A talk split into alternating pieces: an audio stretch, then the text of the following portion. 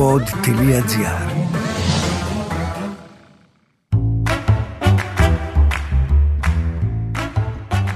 Είμαι η Βίκη Χατζηβασιλείου και ακούς το podcast «Πάμε αλλιώς».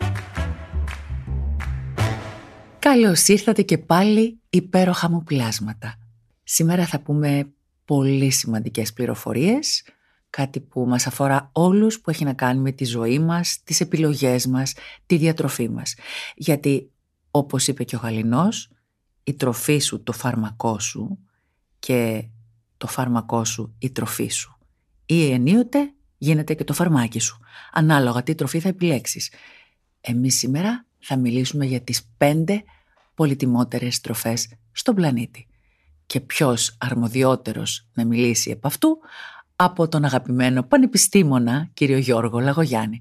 Καλώς ήρθατε και πάλι αγαπημένε μας. Γεια σας κυρία Χατζηβασιλείου, ευχαριστώ πολύ για την πρόσκληση. Εμείς ευχαριστούμε που πάντα τα αποκρίνεστε γιατί έχουμε πάρα πολλά ερωτήματα και ευτυχώς έχετε πάρα πολλές απαντήσεις. Πάντα και επί παντός. λοιπόν, όπως είπα και στην εισαγωγή, πολλές φορές η τροφή μας γίνεται φαρμάκι, ενώ θα έπρεπε να είναι φάρμακο για τον οργανισμό. Και την τελευταία 20 ετία θα έλεγα, έχουμε ταϊστεί πολύ διοξίνη, έχουμε φάει πολύ επεξεργασμένο, έχουμε φάει πολλά χημικά και συνεχίζουμε και τα τρώμε. Αυτά όλα είναι μια καταστροφή, δεν είναι κύριε Λαγογιάννη; Η τροφή είναι ένας από τους τρεις πυλώνες για την υγεία του ανθρώπου μαζί με το νύπνο και την κίνηση. Είναι τα τρία βασικότερα πράγματα για την υγεία μας. Άρα την τροφή πρέπει να την προσέχουμε. Τώρα, να έρθουμε στην ποιότητα της τροφής και τι ωφελεί περισσότερο το σώμα μας. Η τροφή έχει ένα πολύ ιδιαίτερο χαρακτηριστικό ότι πρέπει να είναι πολύτιμη στον οργανισμό με την έννοια να προσφέρει αυτά που πραγματικά χρειάζεται το σώμα μας να παίρνει κάθε φορά σε πολύ παλιότερες εποχές αυτό που χρειαζόταν πολύ ο ανθρωπος ήταν οι θερμίδες, να παίρνει πολλές θερμίδες. Επίσης ήταν εκτεθειμένος στις καιρικές συνθήκες, στο κρύο κλπ. Με το πέρασμα των χρόνων όμως και την ανάπτυξη της τεχνολογιας δεν χρειαζόμαστε τόσες πολλές θερμίδες. Η χειρονακτική εργασία μειώθηκε, ο άνθρωπος δεν περπατάει, χρησιμοποιεί το αυτοκίνητό του, δεν σκάβει με την αξίνα, χρησιμοποιεί το τρακτέρ. Πολλά εργατικά δεν... χέρια στα εργοστάσια αντικαταστάθηκαν ναι. από μηχανές. Από μηχανές. Δεν κουβαλάμε με το σακί στον νόμο, αλλά έχουμε το φορτηγό και τα μέσα επικοινωνίας. Οπότε η ανάγκη για θερμίδες έχει μειωθεί. Επίσης στα σπίτια μας, στις δουλειές μας κλπ. Υπάρχει κλιματισμός. Δεν έχουμε αντίξωες mm-hmm. καιρικές συνθήκες να αντιμετωπίσουμε, να κάψουμε. Σωστά. Ενώ λοιπόν παλαιότερα ήταν μεγάλη ανάγκη για τροφή με πάρα πολλές θερμίδες και οι υπερτροφές της εποχής εκείνης ήταν αυτές που μπορούσαν να δώσουν πολλές θερμίδες. Οι αμυλούχες δηλαδή. Οι αμυλούχες, ναι. η πατάτα. Τα, τα, Την πατάτα στο μυαλό μου συγκεκριμένα. Ναι. Η πατάτα, τα δημητριακά, τα δημητριακά, το ψωμί. Το ρύζι. Στη σύγχρονη εποχή που ο άνθρωπος δεν κινείται και δεν χρειαζόμαστε να πάρουμε τροφές που να είναι πλούσιες σε θρεπτικά συστατικά όπως να έχουν βιταμίνες, να έχουν μεταλλικά ίχνοστοιχεία, να έχουν αντιοξυδοτικά, να έχουν ένζημα. Αυτά τα χαρακτηριστικά τα έχουν οι φυσικές τροφές όπως έρχονται από τη φύση και όχι οι επεξεργασμένες. Άρα λοιπόν μια παράμετρος είναι η φυσική διατροφή απέναντι στην επεξεργασμένη. Μια δεύτερη παράμετρος είναι ότι χρειαζόμαστε αρκετή πρωτεΐνη καθημερινά. Ζωική ή όχι κύριε ε, Γιάννη; Προτιμούμε τη φυτική γιατί υπάρχουν κάποιες παρενέργειες από τη ζωική. Είναι πολύ καλής ποιότητας και η ζωική πρωτεΐνη γιατί είναι πλήρης πρωτεΐνη, έχει όλα τα αμινοξέα που χρειαζόμαστε. Πείτε και... μας δύο τροφές με πλήρη πρωτεΐνη, ε, φυτικές είναι η κοινόα γιατί είναι κάτι σαν δημητριακό το οποίο όμως είναι της Λατινικής Αμερικής από εκεί έχει ξεκινήσει και μας έχει έλθει. Δεν Εδώ παράγεται κοινόα; Όχι δεν παράγεται. Την εισάγουμε λοιπόν. Την εισάγουμε την κοινόα. Και... Εγώ ξέρετε με τα εισαγόμενα ναι. έχω πάντα μία αμφιβολία. Ε, είναι πολύ σοβαρή αυτή η παρατήρηση γιατί έχουν παρατηρήσει και για τη διάρκεια της ζωής ότι οι πληθυσμοί που ζουν με τοπικές τροφές ζουν περισσότερο. Αν δείτε δηλαδή αυτές τις blue zones που λένε η Σαρδινία, η Καρία, η Οκινάουα που είναι στην ιαπωνια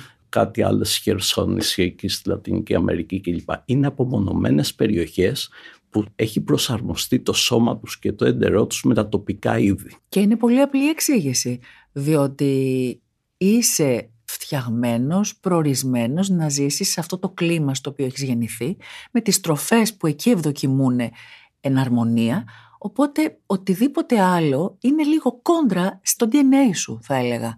Ναι, το μικροβίωμά μας και το DNA μας γιατί ταυτόχρονα η τροφή εκτός από θερμίδες ή τα χημικά στοιχεία που μας δίνει αυτό που πολλοί άνθρωποι δεν γνωρίζουν είναι ότι είναι και messenger, είναι, μας δίνει μήνυμα. δίνει μήνυμα πληροφορία. Δίνει πληροφορία η οποία πώς μεταφράζεται στην πράξη ενεργοποιεί γονίδια η πληροφορία.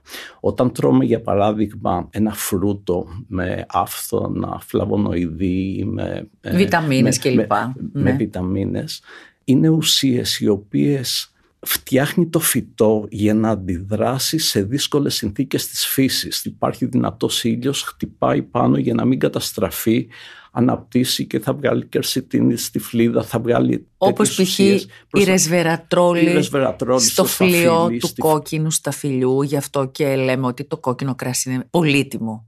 Πολύ ωραία. Όταν λοιπόν φάμε τη ρεσβερατρόλη δεν είναι μόνο ότι θα μας βοηθήσει απευθείας. Περνάει μήνυμα και στα γονίδια μας και έχει μετρηθεί αυτή τη στιγμή με διάφορα μεταβολικά μονοπάτια. Είναι καταπληκτικό αυτό που λέτε και θέλω αγαπημένοι μου να ακούσετε με προσοχή. Που προετοιμάζει και τα μυτοχόνδρια που είναι τα μικροεργοστάσια παραγωγής μέσα στο κάθε κύτταρο ότι επέρχεται ένας κίνδυνος. Πώς ακούμε για παράδειγμα μια, με τους γείτονες ότι έχουμε πρόβλημα ότι μπορεί να μας επιτεθούν να μας πάρουν ένα νησί αμέσως ο στρατός μας τι κάνει, προετοιμάζεται, κάνει άσκηση, ε, είναι ήχος παρμενίων. Πώς λέμε έρχεται μια καταιγίδα, προετοιμάζομαι, παίρνω το ναι. αδιάβροχό μου, μια ομπρέλα, κάτι. Μπράβο. Η πληροφορία λοιπόν βάζει το σώμα να προετοιμάζεται. Η τροφή σαν πληροφορία μεταφέρει πληροφορία για το τι γίνεται στη φύση, τι γίνεται απ' έξω. Συγκλονιστικό είναι αυτό Και δίνει στα κύτταρά μας την ε, χρήσιμη πληροφορία για να προετοιμαστούν και κατάλληλα να μπορέσουν να αντιμετωπίσουν και να προσαρμοστούν στις τοπικές συνθήκες. Και όλα αυτά τα λέμε για να εμπεδώσουμε ακόμη περισσότερο για το πόσο σημαντικό είναι να προσέχουμε τι τρώμε. Όταν επιλέγουμε μια τροφή, να είμαστε συνειδητοί σε αυτό που κάνουμε εκείνη τη στιγμή.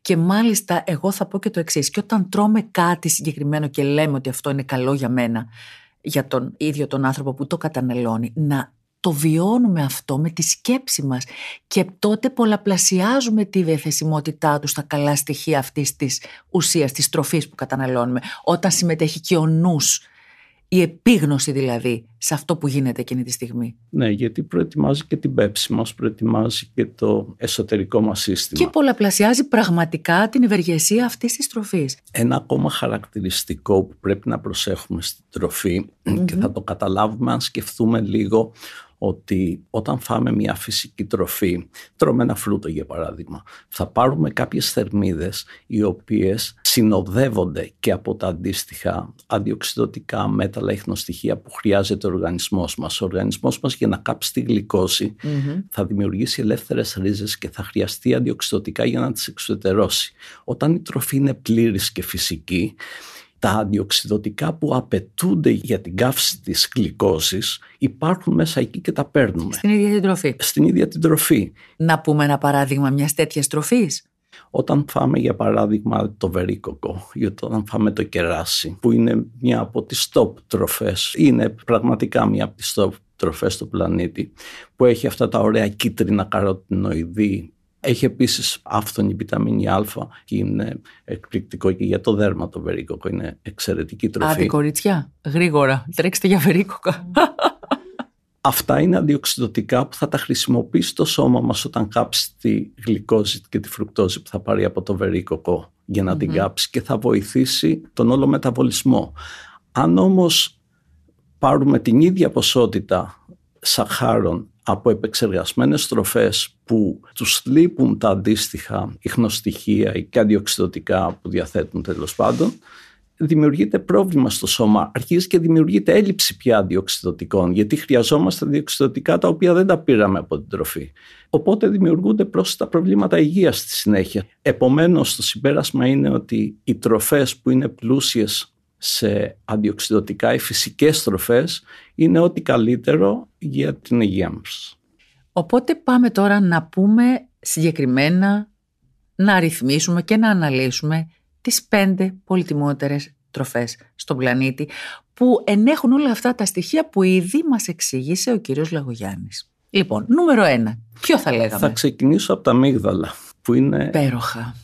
μια ελληνική τροφή. Μ' αρέσει που ξεκινάτε από κάτι ελληνικό και δεν πήγαμε έτσι να περάσουμε τα σύνορα, αν και θα τα περάσουμε είμαι σίγουρη. Αλλά πριν κάνουμε το ταξίδι ας μείνουμε λίγο στην εντοπιότητα. Αμύγδαλα λοιπόν. Να πούμε το εξής γενικότερα για όλους τους σπόρους, γιατί δεν είναι μόνο το αμύγδαλο που είναι εξαιρετική τροφή, είναι και το καρύδι, είναι και τα φυστικά υγιεινής, είναι και ένα σωρό άλλα σε αυτή την κατηγορία. Αλλά να δώσουμε λίγο έμφαση σε ορισμένα σημεία.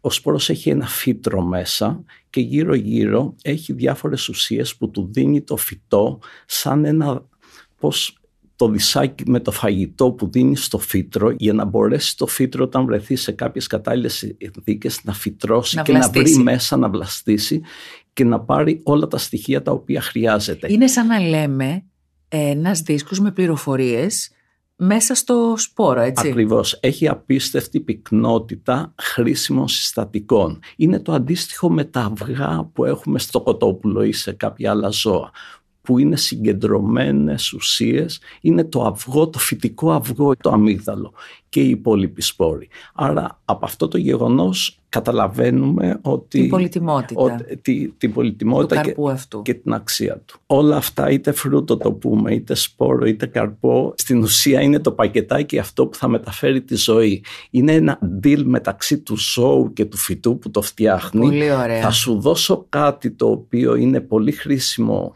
να το φας και να μεταφερθείς πιο πέρα, να μεταφέρεις όταν τελικά το αποβάλεις, να το αφήσεις κάπου μαζί με κοπριά για να φυτρώσεις κλπ. Είναι μια win-win συνεργασία όταν φάμε το μήλο που έχει σπόρους μέσα, όταν φάμε το ζώο, δηλαδή όταν το φάει και το μεταφέρει, γιατί τώρα δεν φυτρώνεις. Πάντως αυτό που εγώ τρώμε. όσο μιλάτε Ναι. αναλογίζομαι την πολυτιμότητα και τη σοφία της φύσης. Δηλαδή πόσο εν σοφία όλα φτιαγμένα. Ναι. Άρα λοιπόν το αμύγδαλο. Το νούμερο αμύγδαλο ένα. το βάζω στα πιο σημαντικά απ' όλα ε, λόγω της βιταμίνης ε που περιέχει. Πάρα πολλές τροφές έχουν αντιοξυδοτικά. Είναι λίγες όμως τροφές που έχουν λιποδιαλυτά αντιοξυδοτικά. Μμμ. Ε, τα περισσότερα αντιοξυδοτικά είναι υδατοδιαλυτά, μεταφέρονται στο σώμα και αποβάλλονται στη συνέχεια γρήγορα τα υδατοδιαλυτα μέσω των ούρων όπως ξέρουμε, ενώ τα λίπη παραμένουν και αποθηκεύονται. Επίσης να πούμε ότι το αμύγδαλο έχει και πάρα πολύ πρωτεΐνη. Ισχύει; Βεβαίως είναι πάρα πολύ πλούσιο σε πρωτεΐνη και μπορούμε τρώγοντας το πρωί 10-15 αμύγδαλα να έχουμε πάρει όλη την πρωτεΐνη του πρωινού μας. Εδώ θα πω όμως κάτι Ναι. για να βοηθήσουμε τους ακροατές μας. Ναι. Καλό είναι τα αμύγδαλα να τα μουλιάζουμε από βραδείς πριν τα φάμε το πρωί. 10-15 αμύγδαλα στο πρωινό, μουλιασμένα από βραδείς, είναι η καλύτερη επιλογή για να πάρετε ένζημα, ιχνοστοιχεία, πρωτεΐνη και πραγματικά ένα καλό πακέτο, όπως λέει εδώ ο κύριος Λαγογιάννης. Πάμε στη νούμερο 2 τροφή. Θα περάσουμε στο πολυσυζητημένο μπρόκολο. Το λατρεύω και αυτό. Μερικές τροφές γίνονται της μόδας σε ορισμένες περιόδους. Το μπρόκολο έχει γίνει της μόδας, αλλά δεν είναι- έχει γίνει άδικα της μόδας το μπρόκολο. Ο κύριος λόγος είναι ότι ανήκει στην οικογένεια των λεγόμενων Σταυρανθών. σταυρανθών. Όπως και το κουνουπίδι, όπως και η ρόκα, Μμμ. όπως και το λάχανο, όπως και τα λαχανάκια βρυξελών. Επίσης πολύτιμη Ναι, τροφή. πολύτιμες Τα τροφές. λαχανάκια βρυξελών. Αυτές έχουν κάποια χαρακτηριστικά. Το ένα είναι έχουν ένα πολύτιμο αντιοξυδοτικό πραγματικά από τα πιο πολύτιμα στον πλανήτη που είναι η σουλφοραφάνη. Η σουλφοραφάνη είναι ένα πολύ ισχυρό αντιοξυδοτικό που υποστηρίζει το βασικό αντιοξυδοτικό που φτιάχνει το ίδιο μας το σώμα μέσα που λέγεται γλουταθιόνια αλλά ας μην μπούμε σε λεπτομέρειες. Το σημαντικό είναι ότι για όλες σχεδόν τις ασθένειες, τις χρόνιες ασθένειες κλπ. είναι ένας πολύτιμος σύμμαχος σε ε, καρκινογενέσεις, σε αρθρητικούς πόνους, σε προβλήματα καρδιάς και κυκλοφοριακού, για τον εγκέφαλο Είναι κλπ. ένα καλό αντιφλεγμονώδες θα λέγαμε. Όλα τα αντιοξυδοτικά να ξέρουμε ότι Ναι. είναι και αντιφλεγμονώδες. Έτσι. Δεν υπάρχει αντιοξυδοτικό που να μην είναι και αντιφλεγμονώδες. Να θυμάστε ότι όταν λέμε κάτι ότι είναι αντιοξυδοτικό, σημαίνει ότι παράλληλα είναι και αντιγυραντικό και αντικαρκινικό. Αυτά Ναι. πάνε μαζί.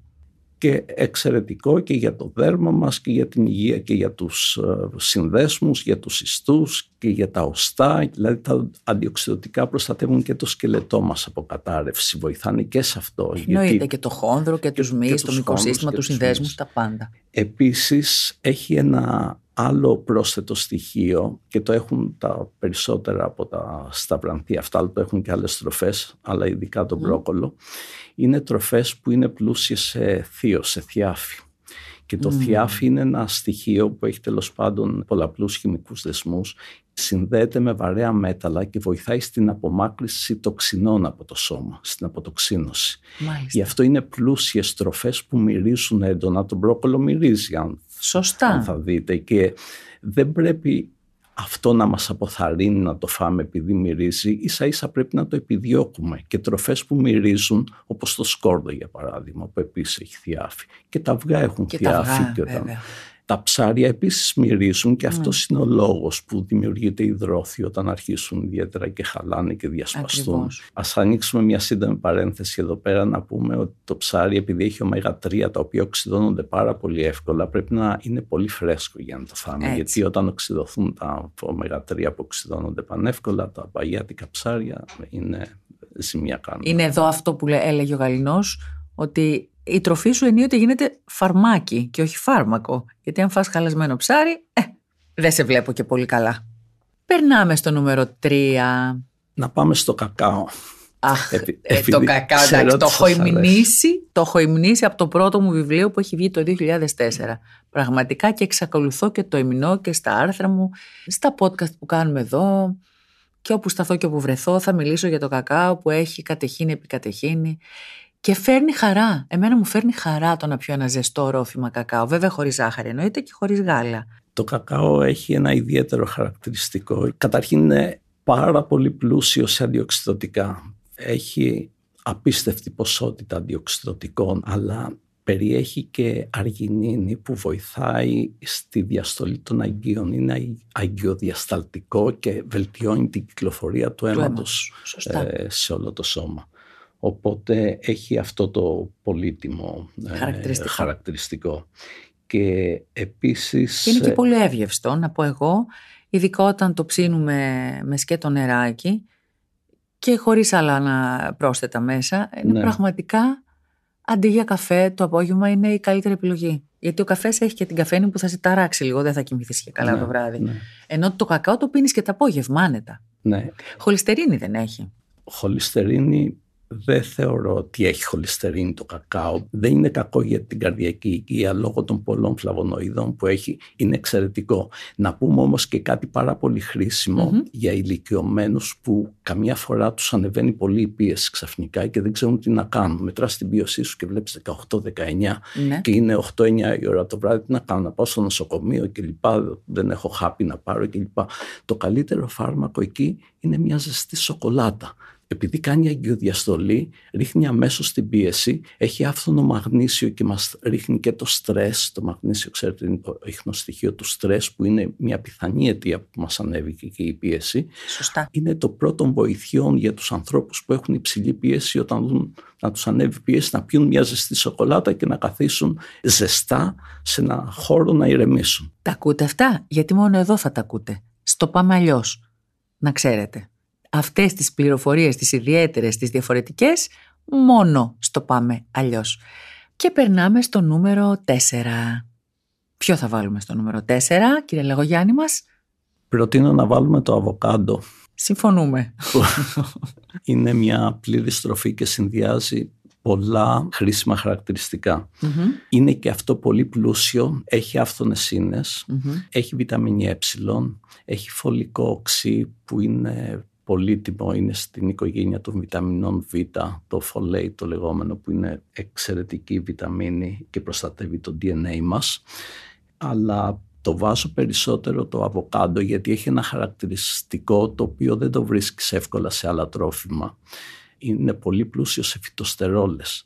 Οι φυτοστερόλες είναι ουσίες που και μπλοκάρουν τη χολυστερίνη, αλλά η γάμα φυτοστερόλη που έχει βοηθάει πάρα πολύ τους άντρες περισσότερο με τα θέματα υπερπλασίας του προστάτη. Ακούτε αγόρια, ακούτε. Επίσης βοηθάει πάρα πολύ τις περιπτώσεις τριχόπτωσης που προέρχονται από τις ανδρικές ορμόνες. Ο μεταβολισμός της τεστοστερόνης δημιουργεί ουσίες οι οποίες προκαλούν τριχόπτωση, προκαλούν φούσκωμα του προστάτη κλπ. Και αυτές οι ουσίες που έχει το αβοκάντο βοηθούν πάρα πολύ, είναι ευεργετικές σε αυτό τον άξονα της υγείας μας που δεν το βρίσκουμε εύκολα σε άλλες τροφές. Μια ακόμη πολύτιμη τροφή λοιπόν. Ναι. Είναι αυτό το αβοκάντο. Επίσης ένα τύπ να δώσουμε εδώ ότι ναι. τέτοιες ουσίες όπως αυτές που αναφέραμε υπάρχει και στο βασατέμπο, υπάρχει και mm. στον κολοκυθόσπορο δηλαδή και είναι χρήσιμο και μπορούμε να τα συνδυάσουμε. Αλλά και τα λιπαρά του αβοκάντο είναι μόνο ακόρεστα, είναι σαν του ελαιολάδου και είναι πάρα πολύ χρήσιμα. Άρα μπορούμε να το χρησιμοποιήσουμε σαν πρωινό ή να το αναμίξουμε σε σαλάτες. Είναι εύκολη τροφή να τη χρησιμοποιήσει κανείς Είναι εύκολη, εύγευστη και πολύτιμη. Πάμε στο νούμερο 5 στην τελευταία τροφή. Είμαι περίεργη να δω ποια κρατήσατε για το τέλος. Θα βάλω τον κουρκουμά για το κουρκουμά.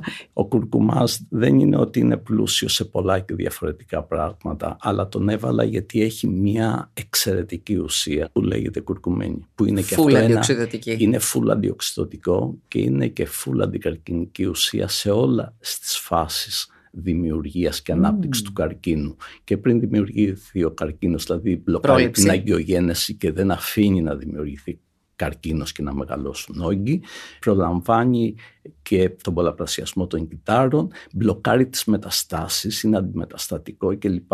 Είναι λοιπόν εξαιρετική τροφή και επειδή είναι ισχυρότατο αντιοξυδοτικό, το οποίο περνάει και στον εγκέφαλο, είναι από τα λίγα αντιοξυδοτικά που περνούν στον εγκεφαλικό φραγμό, φραγμό. και μπορούν και μπαίνουν στον εγκέφαλο μέσα, μας προστατεύει από Φορές. νευρολογικές φθορές μεγάλης ηλικίας, βλέπει Parkinson, Alzheimer.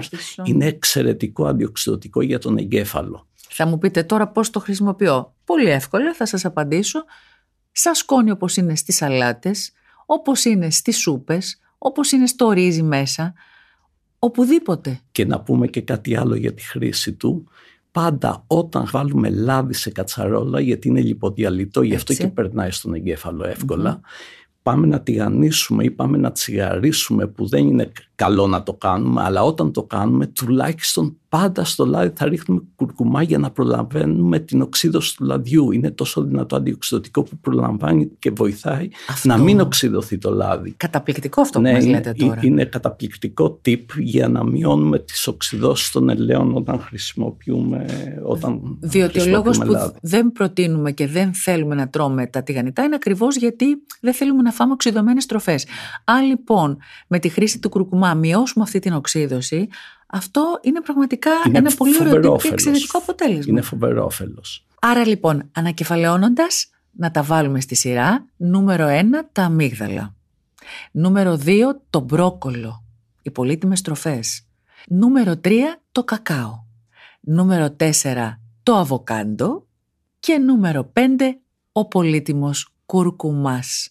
Επιλέξτε αυτές τις τροφές, βάλτε τις στη διατροφή σας και μόνο καλά αποτελέσματα θα δείτε. Επίσης να πούμε εδώ, επειδή πραγματικά υπάρχουν απίστευτες πολλές και ωραίες στροφές όπως και το αβοκάντο που είπαμε και λοιπά αλλά δεν προλαβαίνουμε να βάλουμε σε μια μικρή λίστα των πέντε δεν ξέρεις πραγματικά να το διαλέξεις. Να πούμε το εξής που πρέπει να μείνει στους ακροατές μας ότι το πιο σημαντικό από όλα είναι η ποικιλία διατροφής. Υπέροχο. το μικροβίωμά μας χρειάζεται και γίνεται πλούσιο όσο περισσότερα και διαφορετικά πράγματα βάζουμε μέσα όσο μεγαλύτερη ποικιλία χρησιμοποιούμε και εδώ στην Ελλάδα το έχουμε αυτό. Αντί να παραγγέλνουμε μια μερίδα φαγητό, παραγγέλνουμε δέκα μεσεδάκια πάνω στο τραπέζι και παίρνουν όλοι, όλοι απ' όλα κλπ. Η μεγαλύτερη ποικιλία βοηθάει στο να αυξάνουμε τη διάρκεια της ζωής μας. Είναι η καλύτερη συμβουλή που θα μπορούσα να δώσω στο θέμα της διατροφής, το να βάλουμε μεγάλη ποικιλία από οτιδήποτε. και μας μας αρέσει αυτό που λέτε γιατί Έλληνες είμαστε, μας αρέσει η ποικιλία στο τραπέζι, η ελληνική διατροφή έχει ποικιλία και είναι ωραίο να βλέπεις όλα αυτά τα χρώματα, τα αρώματα, τις γεύσεις, να είναι μπροστά σου και να επιλέγεις οτιδήποτε εκείνη τη στιγμή γευστικά σε καλύπτει και να συνδυάζεις όλα αυτά τα υπέροχα ελληνικά εδέσματα. Θέλω να σας ευχαριστήσω για άλλη μια φορά πάρα πολύ. Να είστε καλά. Ευχαριστώ, Ευχαριστώ πολύ. Θα τα πούμε. Και εγώ ευχαριστώ. Και τον άλλο μήνα. Στο επόμενο επεισόδιο, καλύτερος ύπνος, καλύτερη ζωή.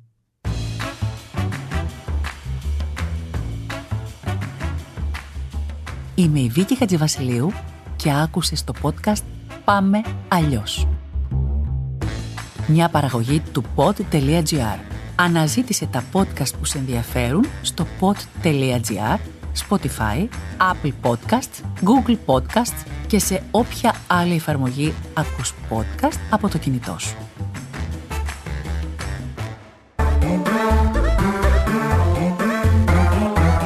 Pod.gr. Το καλό να ακούγεται.